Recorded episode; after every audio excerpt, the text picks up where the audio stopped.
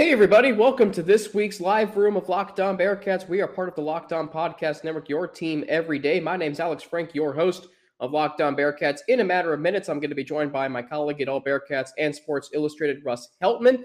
We're going to talk Bearcats football, the crucial defensive change coming for 2023, the offensive rebuild that the Bearcats could be in this offseason, heading into their first season in the Big 12, and we're going to recap the Bearcats' loss to Memphis on Sunday and look ahead to another crucial matchup Saturday at Houston. A reminder that today's live room and today's episode of Locked On Bearcats is brought to you by FanDuel Sportsbook, the official sportsbook of Locked On. Make every moment more. Visit FanDuel.com/LockedOn to get started. It's been a great week here on Locked On Bearcats. Thank you to all of you who make us your first listen of every day. We are approaching 700 subscribers right here on Locked On Bearcats. We are part of the Locked On Podcast Network, your team every day. So, lots to get to today. Looking forward to having Russ on as we do every Wednesday right here, 12:30 Eastern Time here on Locked On Bearcats. So the Bearcats football. There's a lot happening, and obviously this is the offseason. It's a long offseason, but there's still plenty to talk about, and there's still plenty to project. There's still plenty to talk about, think about. There's a lot.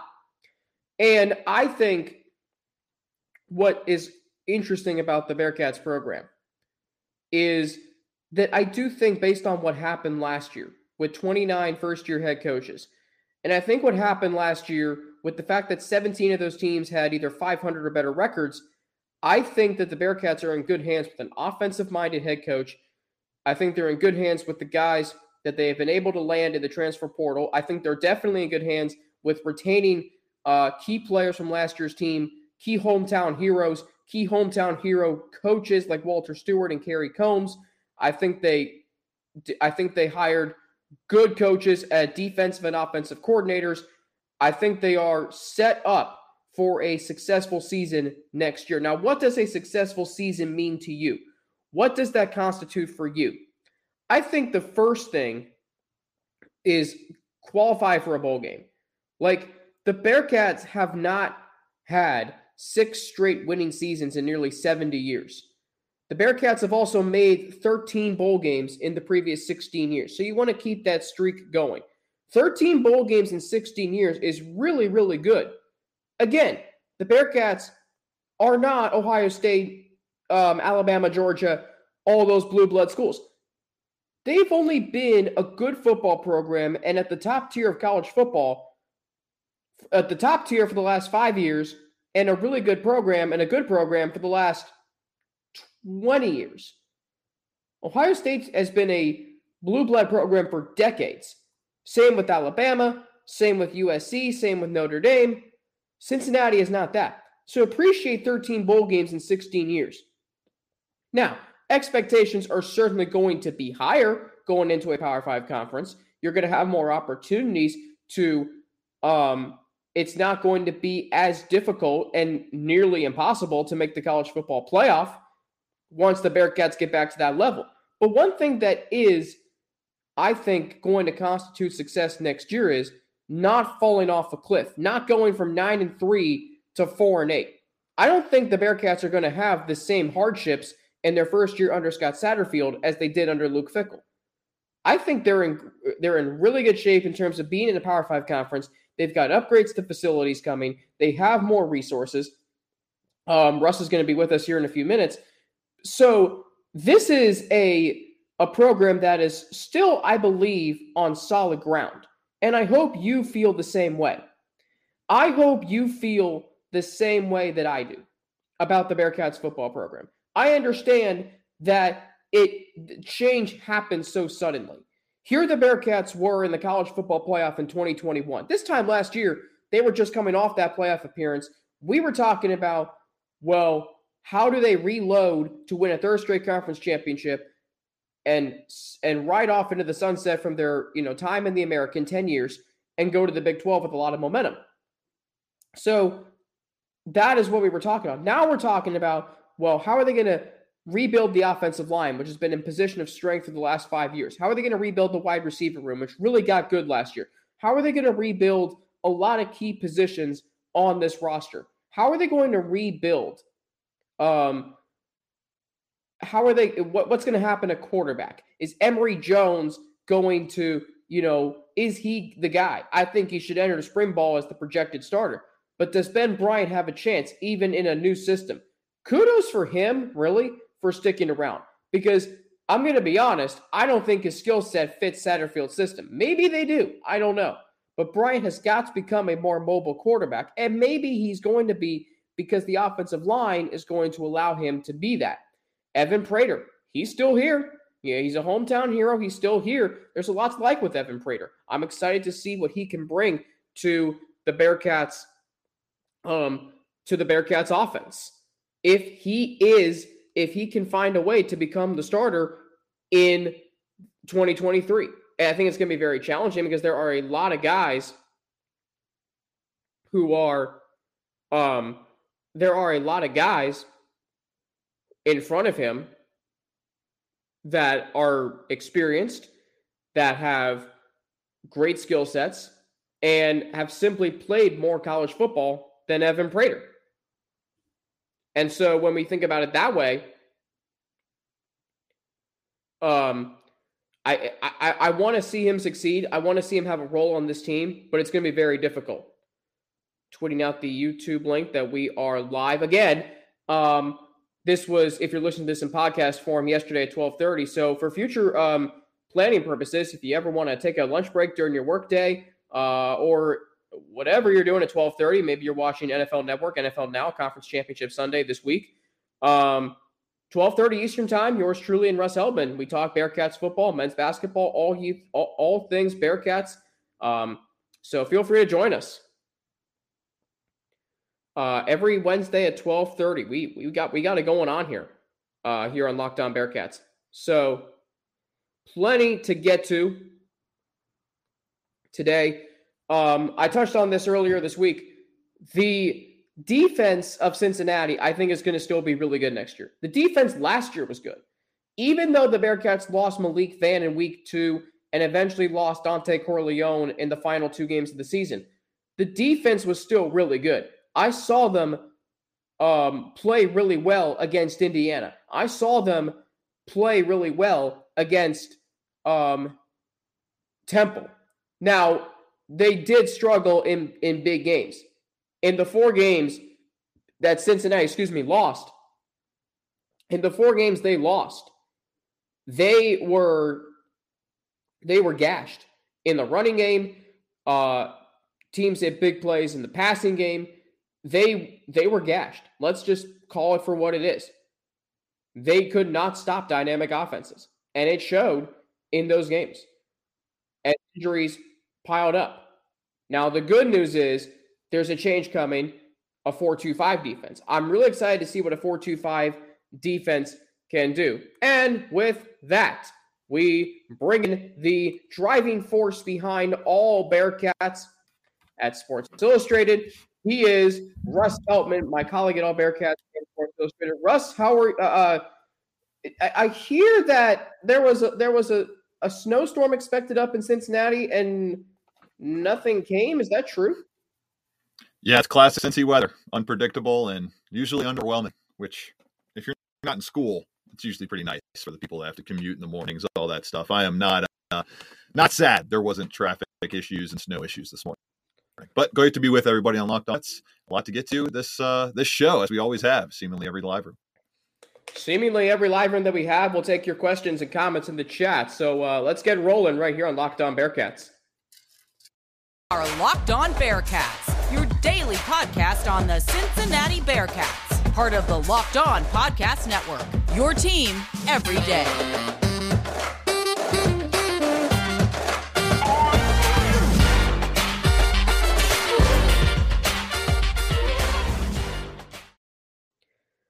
If I didn't mention this, today's live room and today's episode of Locked On Bearcats is brought to you by FanDuel Sportsbook, official sportsbook of Locked On. Make every moment more. Visit FanDuel.com/LockedOn today to get started. I'm Alex Frank. He's Russ Heltman, my colleague at All Bearcats and Sports Illustrated. Russ, I know you're into betting. You write betting articles for All Bengals with James Rapine. So how about that? FanDuel Sportsbook coming to the Locked On Podcast Network. Can't beat it.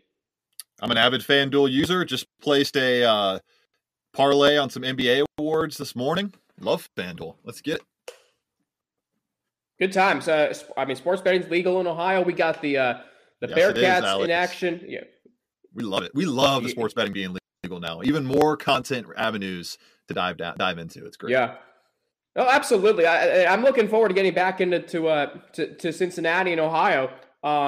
In about 2 weeks, Russ. So you and I will finally cover a game together in 2 weeks. So looking forward to that. But let's get to this, because I talked about it earlier this week. The Bearcats defense next year, Russ, it's going to look a little different with new defensive coordinator Brian Brown, but I think it is for the better. So how important is this change defensively from a 3-3-5 to a 4-2-5 going to be, in your opinion? I don't know if importance is the word I would use. I don't think it's going to be as a change in importance from how great the Black Cats 3-3-5 defense was under Luke Fickell and Mike Tressel over the past 3 years. I think it's just going to be a little different, maybe a little bit more aggressive. But all in all, I don't know the difference is going to be that glaring in terms of impact, in terms of players we expect to be in the roles they're holding right now and the roles that they held last year.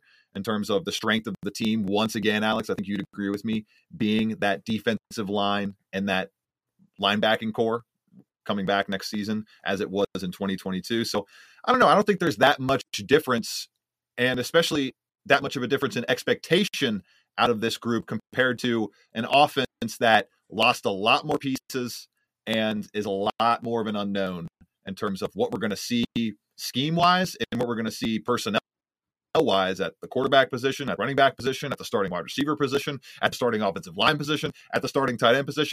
Oh, wait, I literally just named every single starting group you can have on an offensive unit, and that's the biggest question mark, I think, on this team right now, more so than the defense of Brian Brown, which, in my opinion, will be something that this program tries to lean on in the first 2 years of the Big 12 entrance as they just try to go 6-6 this year, try to make a bowl game, try to hold serve before bringing in more and more talent, hopefully, if you're a Bearcats fan, in the recruiting ranks and getting the offense to the heights it needs to be in the Big 12 to compete for not only Big 12 titles, but national championships when they're probably most likely able to in the time frame after the 4-team playoff moves to a 12-team playoff. I don't see them competing for that 4-team playoff over the next couple of years. The goal is to be ready to win the Big 12 and get in that 12-team field in 2024. All right, so let's go to the offense. New offensive coordinator Tom Manning, what is he going to bring to the running game that can make it better than what it was last year?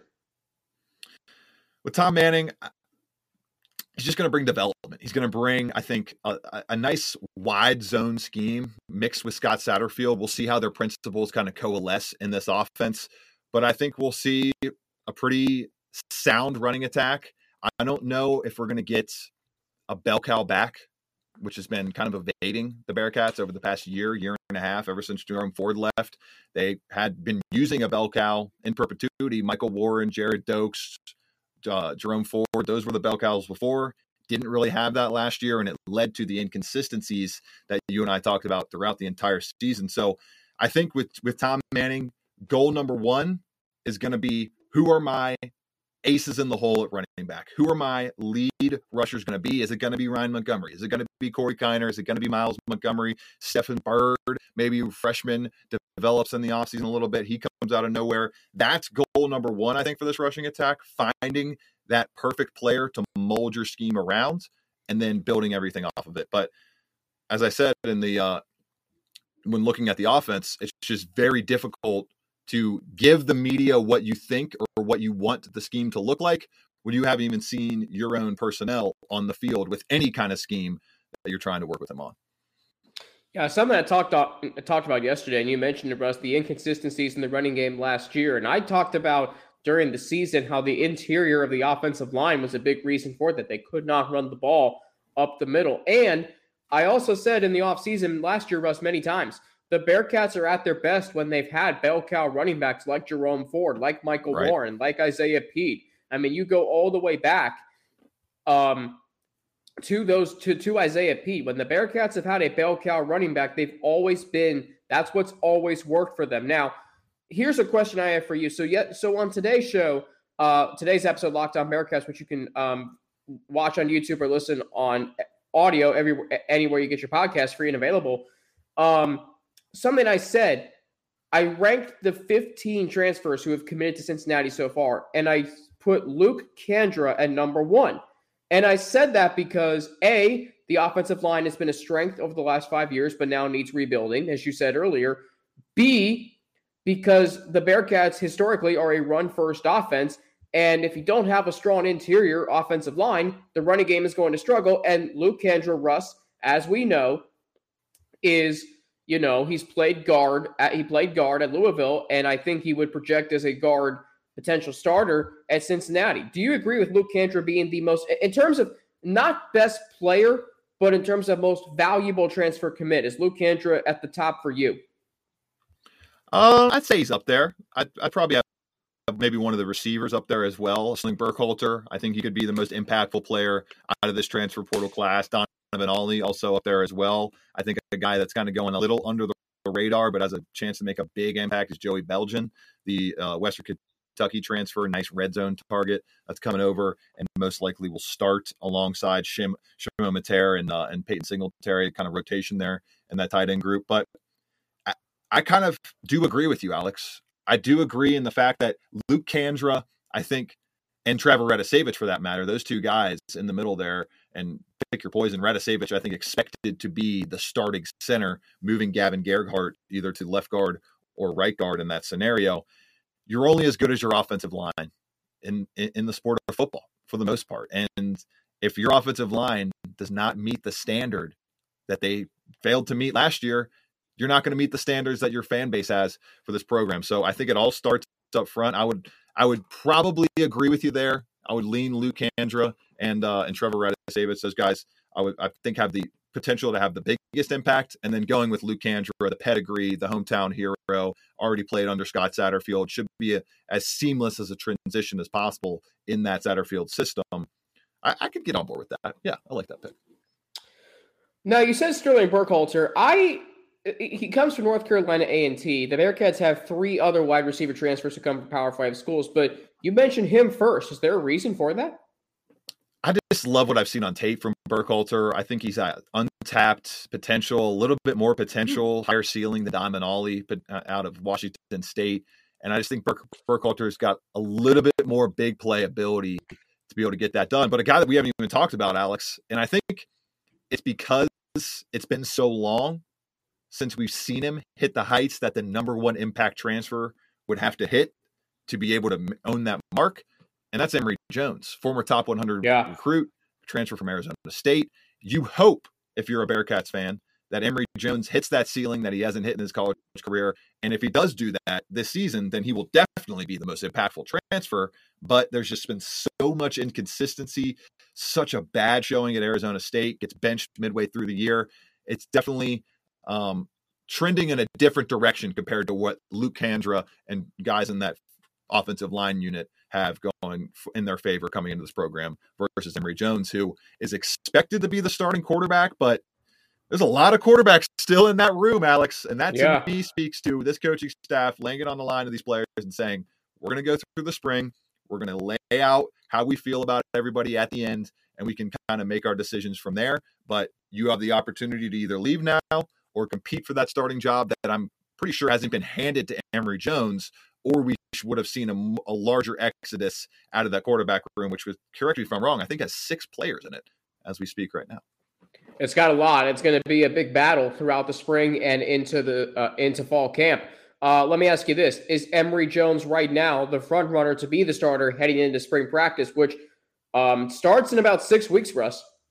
I would say yes. It just default front runner to be the starter. Ben Bryant didn't do anything last year to make you think he should be the odds-on favorite to be the starter. Evan Prater, you and I have spent plenty of time talking about how poorly he performed in those 2 starts afforded to him at the end of the season. great competition or not, you're going to have to play a lot of great competition in the Big 12, and you're going to be asked to perform if you're the starter for this program. That doesn't really hold up as an excuse for me, and he's got to get a lot better. So, yeah, as of right now, it would be a shock to see a guy like Brady Drogosh get a start in his freshman year, true freshman season. So, yeah, Emory Jones is the front runner as we speak. Okay, so here's something that I've talked about on this show this week. How much of a rebuild is this offense going into? Because I ran this yesterday, Russ. So last year, there were 29 first-year head coaches in college football. 29. Okay. 12 had winning seasons, including former Bearcats defensive coordinator Marcus Freeman. 5 finished 500. So more than half of your first-year head coaches last year, Russ, finished 500 or better. That's encouraging. 11 of the 29 first-year head coaches are offensive-minded. 8 of them saw increase in offensive yards per game from 2021. So that offers some hope for the Bearcats offense this year, but how much of a rebuild exactly is this Bearcats offense in right now? A pretty heavy rebuild, to say the least, Alex. When you lose, I mean, outside of the running back position, they've lost everything. They've essentially lost everything. You've lost your entire offensive line, save for Gavin Gerhardt. You've lost and Dylan O'Quinn, who that one may have slipped through the cracks over the past few weeks, but many people were saying O'Quinn not expected to come back. So we'll see if he eventually does. It feels like I would have to go through that after the show, but for the most part, you've lost 4 out of 5 day one starters on this offensive line. You've lost your top 6 pass catchers. And to me, that just speaks to a full rebuild. You don't have a starting quarterback now. That's a full rebuild in a nutshell. It would only be a complete, utter 100% rebuild if they also lost Ryan Montgomery didn't come back, Corey Kiner transfers, and Miles Montgomery also transfers. Then you're looking at a completely torn down to the studs unit.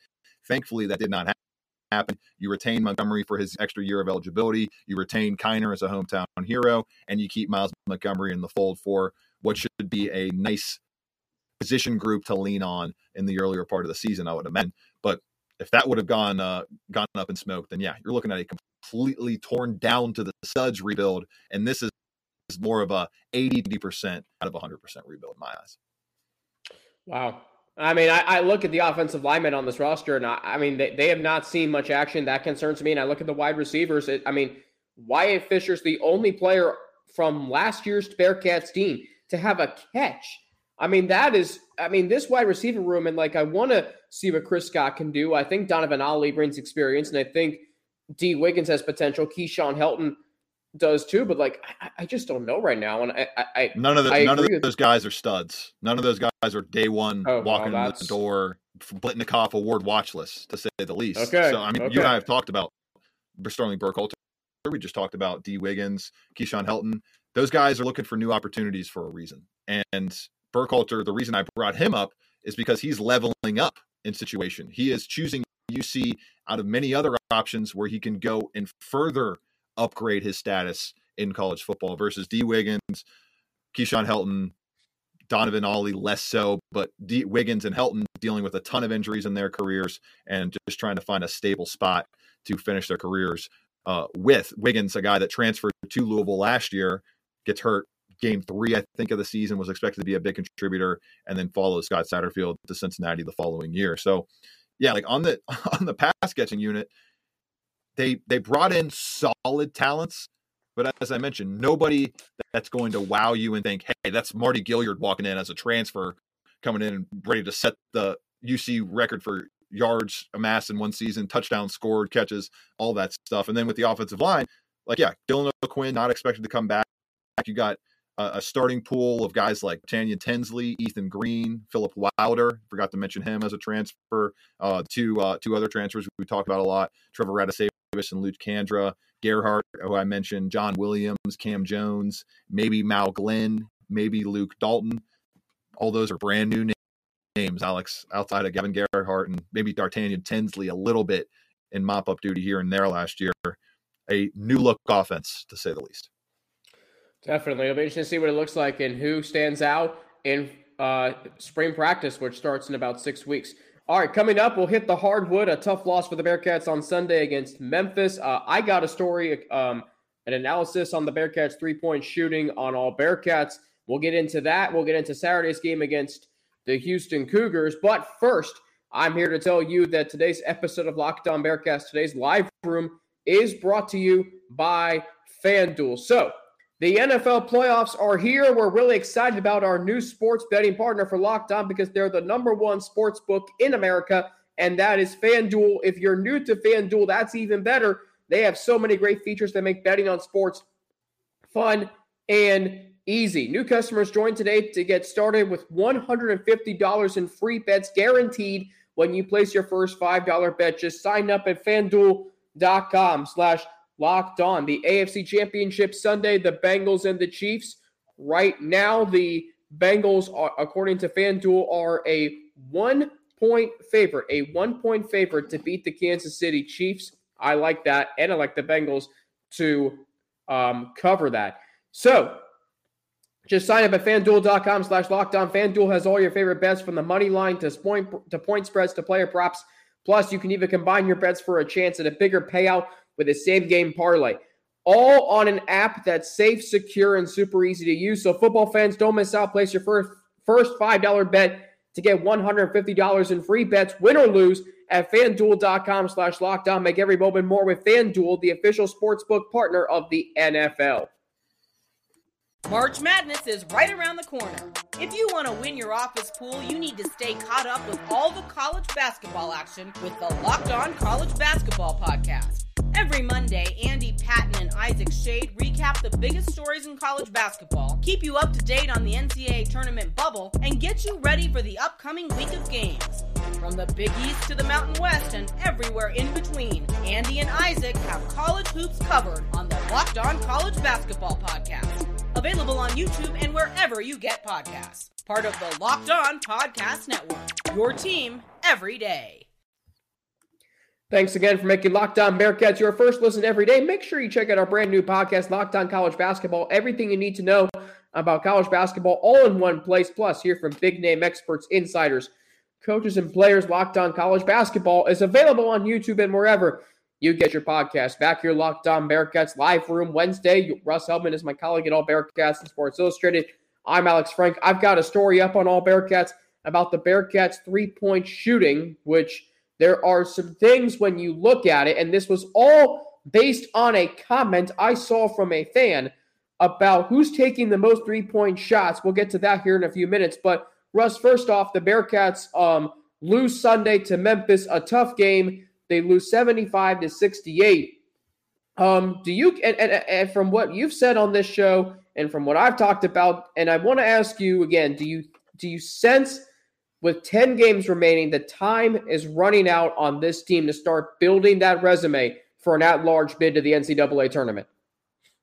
Oh, time's run out. Oh, it's done. This team is done. The season's over unless they beat Houston on the road Saturday, which I don't know if anybody's given them a chance to do that, especially given the fact that Houston just got a kick in the face on this past weekend, 56-55 at the hands of Temple. That is not the situation UC wanted to go into, because now Houston, if they weren't motivated to finish out the season strong before that loss, they assuredly will be now. And it's just too many missed opportunities for the Bearcats.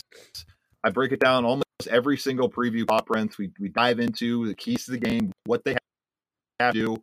But the bottom line, the consistency in terms of available talent and the talent showing out on the floor night to night is just not there outside. There's Nolley. Landers Nolley and Viktor Lakhin for the most part, although the shooting has tailed off a little bit lately. Got back to against Memphis, but wasn't his best game overall, I would say. Outside of those two guys, it's been hard to find players that night in, night out, you know exactly what they're going to give you. Micah Adams was a perfect example. They needed more from him in the Memphis game. They needed him to be much better against those guards, much better against Kendrick Davis. And it just didn't happen. Did not get the performance they needed out of him. And now you see sets in a position that they've been in since Wes Miller started. I like the guy a lot. I think he's a good coach. I do. But at some point, at the University of Cincinnati, You have to start winning some modicum of a big game. I'm not even saying winning a ranked contest. I'm not even saying beating a top 25 team, a top 50 team, a top 60 team in Memphis, in UCF. Those are the wins that have to start happening on a more consistent basis, or the cries and the bemoaning from fans is going to get louder and louder. Year two, I get it. The guy needs, I think, one more year, two at the most. If he starts to show some progress next year, he needs to be given that time to get his classes in, get his players in, and get them ready to go. But Alex, they're 0-6 this season in quad one and quad two games. 0-6, including, I think, 3 losses in those games at home to Memphis, Houston, and Xavier. At some point, this program has to win a big game for the first time since late November 2021.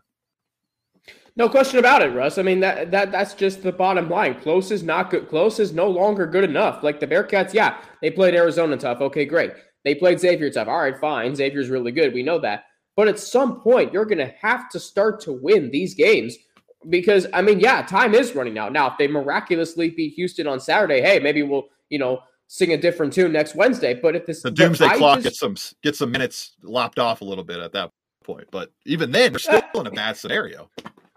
It's just so frustrating to me because, and I said this earlier this week, like we'll talk a little bit about the Bengals in segment 3 to round out the show. But like I watched the Sunday was a big sports day in Cincinnati. You know this, listening to this live room or podcast form. Sunday you had the Bearcats at 1 and then the Bengals and Bills at 3 in the playoffs. Russ, what I saw from the Bengals, my biggest takeaway was the confidence and the chip on their shoulder they played with. Where's that from the Bearcats men's basketball team? It was here in the Mick Cronin days. Like right now, Russ, and this is a phrase Mick Cronin used to use all the time. There are guys on the team who, when they get on the bus, are deciding whether or not they're winning. I don't know if this team has that guy right now. I don't know if there's a guy on this team that when they step on the bus, they're going to be that alpha and lead this team to victory. I don't think DeJulius is that guy. I don't think Landers Nolley is that guy. I certainly don't think Jeremiah Davenport is that guy. That's the problem with this team right now, Russ. Do you agree? I don't know about that. I can't really get into the head of the players in that sense. All I can do is evaluate what I'm seeing on the floor and evaluate the talent. The talent's not there. Now, next year, it could be there. It's very possible that they could be a competitive team in the Big 12. Possibility is a big caveat because now you go on a Big 12 schedule and every single game is going to be that much more difficult compared to, sure, you have Houston this week, but you got a stretch earlier last week where you paired together 3 wins against East Carolina, SMU, and South Florida. They will never face a 3-game stretch that easy for the rest of their time in conference play as a Big 12 member. I am confident saying that with how great Big 12 basketball has been over the past 5 years, past 10 years, past 15 years. It's not going away anytime soon. So the fact of the matter is the talent just has to get better. It has to increase. I think you have to find a way to retain Landers Nolley next year. That is a massive, massive, massive goal for this program. Bring him back, have him be your marquee player going into the Big 12. And they should have another year developed under Viktor Lakhin. You get your 2 forwards that are getting a ton of great minutes, great development this season, and Dan Skilling and Josh Reed. You get them into being full-time starters in the rotation. You add a transfer or 2 here and there. You bring in your 2 big-name top 50 guards and Jizzle James and Rayvon Griffiths. You're starting to build something there. You're starting to get something rolling. But with this current crew, it's clear that they are not talented enough, especially when you think about in the grand scheme of the Big 12 to compete in that league. But to compete for this AAC title, they just are not consistent enough. And the overall, I think, acumen of the team to be able to buckle down in those big moments and be able to fight for what they believe in, fight for those winning goals there, but they just can't consistently access it because of the talent deficit that they are facing in these top 50, top 60 games. But like I mentioned, Alex, they got the best point differentials in the league because the coaching is so good that when they face these bad teams, it's like light work. The system overwhelms them and they're able to make easy work of them.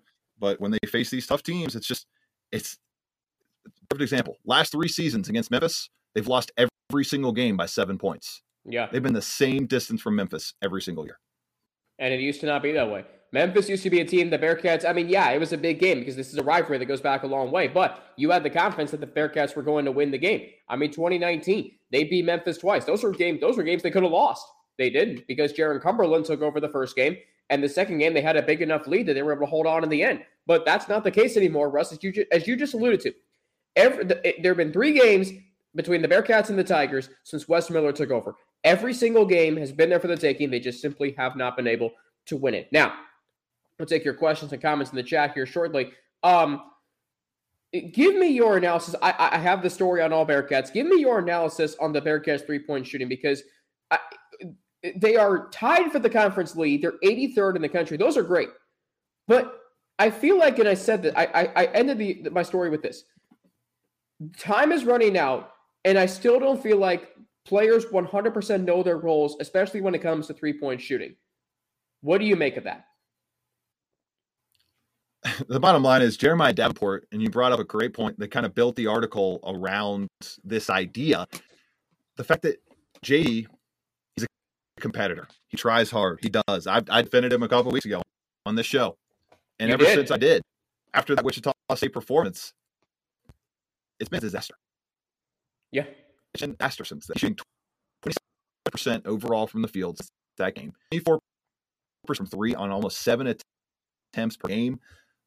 That just can't happen. And I don't know if it's the coaching staff still enabling him to shoot these kind of shots. I don't really get it. But all I'm told about Jeremiah Davenport is a guy that thrives more when he takes those more difficult shots. Well, that's just not happening. No. He's shooting 31% overall from the point line this year. He's averaging 9.3 points per game, lowest since his freshman year. He's having his worst season in the past three. He doesn't look any better on defense. Doesn't look like he's taken midseason stride on that sense at all. And at this point, like, Alex, when does the conversation start? As Rob Fennessy, who practiced pretty well yesterday, from what I saw in the Tuesday session, looks like he's returning against Houston. You get John Newman, talked to him the other day. He's in great spirits, seemingly going to return, hopefully, in the next couple of weeks. We'll see if that can happen. When does the benching conversation for Jeremiah Davenport start? That's what I want to know, because he is actively hurting this team's chances to win ball games. As you mentioned, the highest volume three-point shooter on this team, hitting 30% of those shots.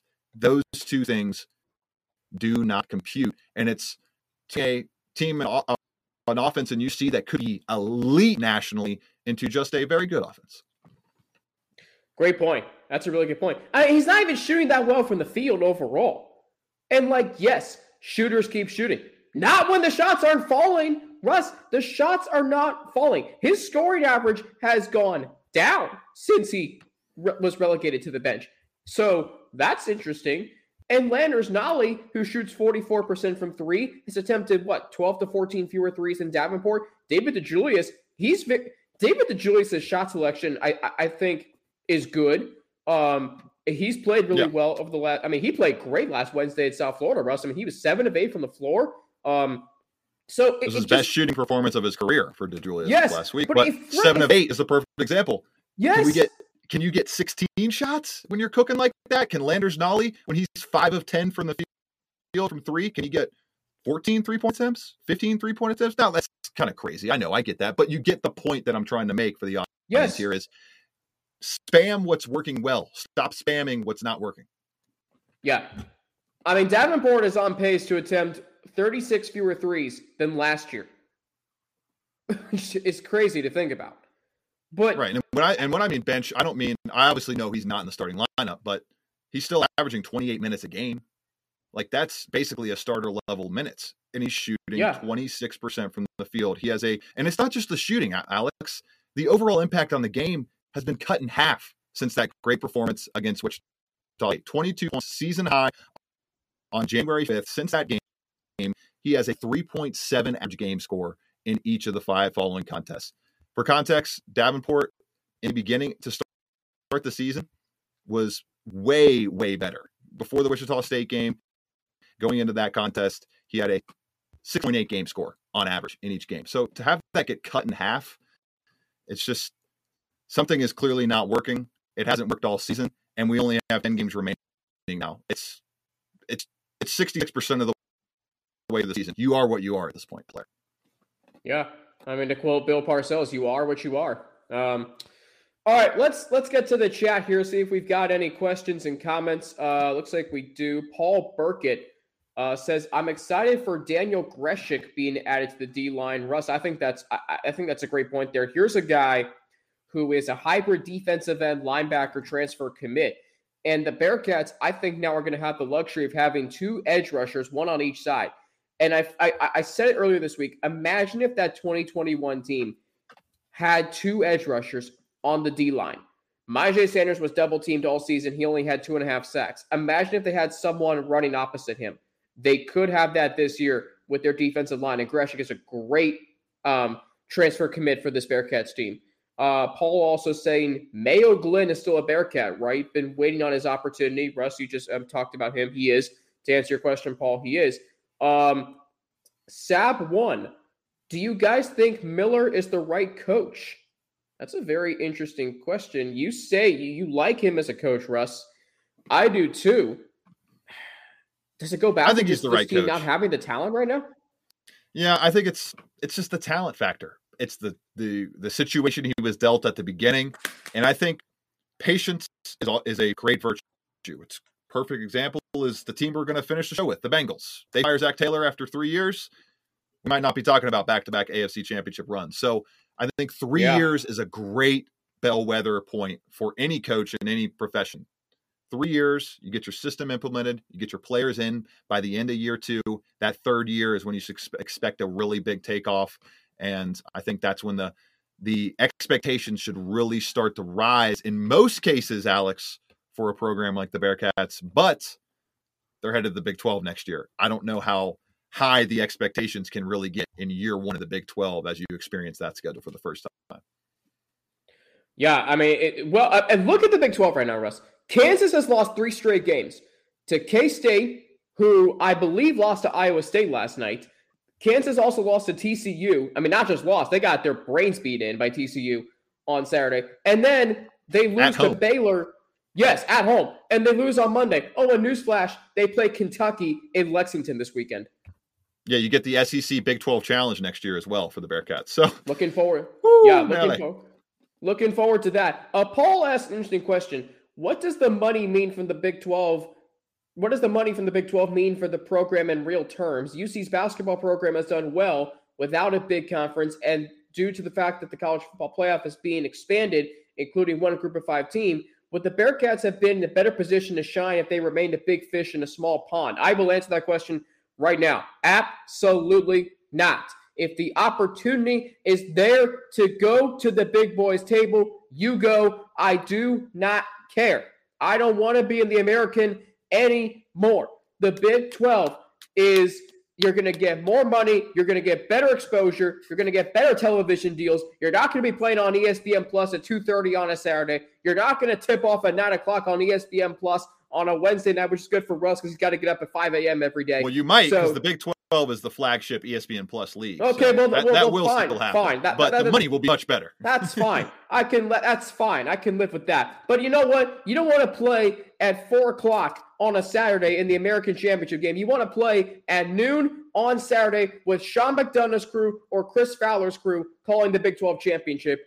I'll put it to you that way, Paul. But an interesting question, but a very simple answer. Russ, we're going to hear from 2 of our sponsors, and then we're going to round it out with we can get used to this. Another AFC Championship game appearance. We'll get to that after we hear from 2 of our sponsors. Russ, Mo Egger said this, our good friend said this week. And I'm going to ask you this. Was Sunday the most impressive performance in Bengals history, considering what they were up against? No, I'm still going to go with the AFC title win last year. I'm still going with that, but it's up there. It's definitely top I would say, I mean, I'd have to go through the entire 80s, 70s, 90s, not a lot of good stuff in the 90s, the 2000s, 2010s, all that stuff to actually do it. But I wouldn't say it's the number one most impressive performance by any Bengals team ever. I think beating that Chiefs team last year with how good they were on the road, as big of a deficit that they faced, 21-3, tied for the biggest championship game, overcame lead in the history of the sport.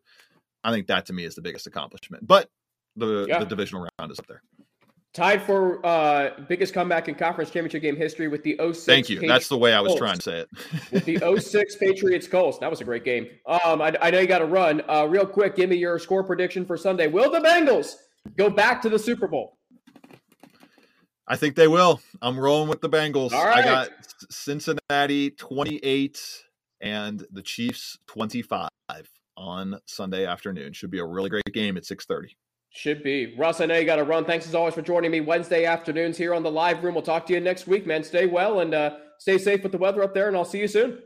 Yes, sir, Alex. Hopefully we're going to see each other in a couple of weeks' time on the beat together. It'll be a lot of fun to close out this regular season of Bearcats Hoops. Looking forward to it. It's going to be a lot of fun. Russ, thanks for joining me. Best wishes to you, and we'll talk to you next week, man. Yes, of course. You too, Alex. Thank you, Russ Heltman. Tucker the Rat Wittenberg with the question, when does losing the big games become a coaching issue for basketball? We have the talent to win these games.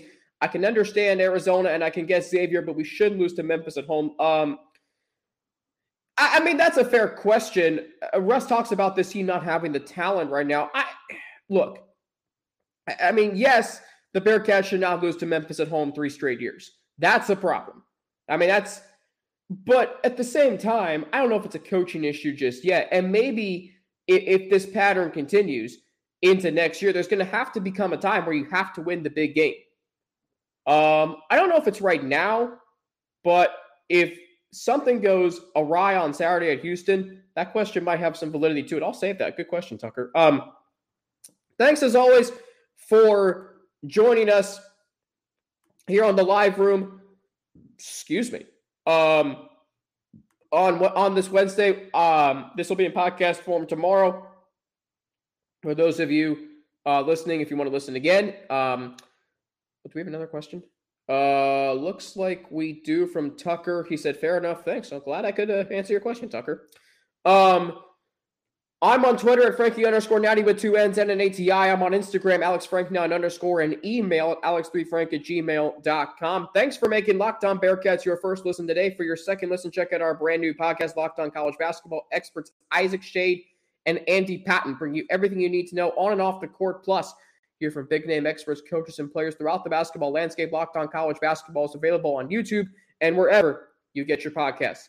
Back tomorrow with a look ahead to the Bearcats in Houston on Saturday. Or I should say, if you're listening to this live, Friday, if you're listening on podcast form, back tomorrow, previewing the Bearcats and Houston. And I had a topic in my head that was so good, and I already forget what it is, but it's good. I trust me on that. It will be a good topic. It's something about offense in the Big 12. So we'll get to that on Friday. And of course, we did this last year. We like to highlight the other teams in our city. Of course, the Bengals in the AFC Championship game Sunday at Kansas City. So I'll do a preview segment on that game. Maybe James Rapine will join me for a little bit. So we'll hopefully hear from him. And thanks as always for making Locked On Bearcats your first listen every day. We're free and available everywhere you get your podcast. Part of the Locked On Podcast Network, your team every day. My name is Alex Frank for Locked On Bearcats. I'm back tomorrow. If you're listening to this on podcast form, Friday, if you listen to it live right now here on Locked On Bearcats, we are part of the Locked On Podcast Network, your team every day. I'm Alex Frank for Locked On Bearcats. Have a great rest of your day, and I will talk to you tomorrow /Friday right here on Locked On Bearcats.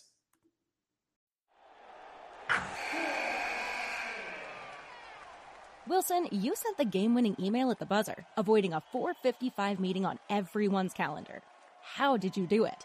I got a huge assist from Grammarly, an AI writing partner that helped me make my point. 96% of Grammarly users say that it helps them craft more impactful writing. Would you agree? Grammarly helped adjust my tone to navigate tough work conversations. And it works everywhere I write, so I can quickly communicate effectively. Your teammate used Grammarly to summarize an important document, making a three-pointer. How did he do it? It only took one click.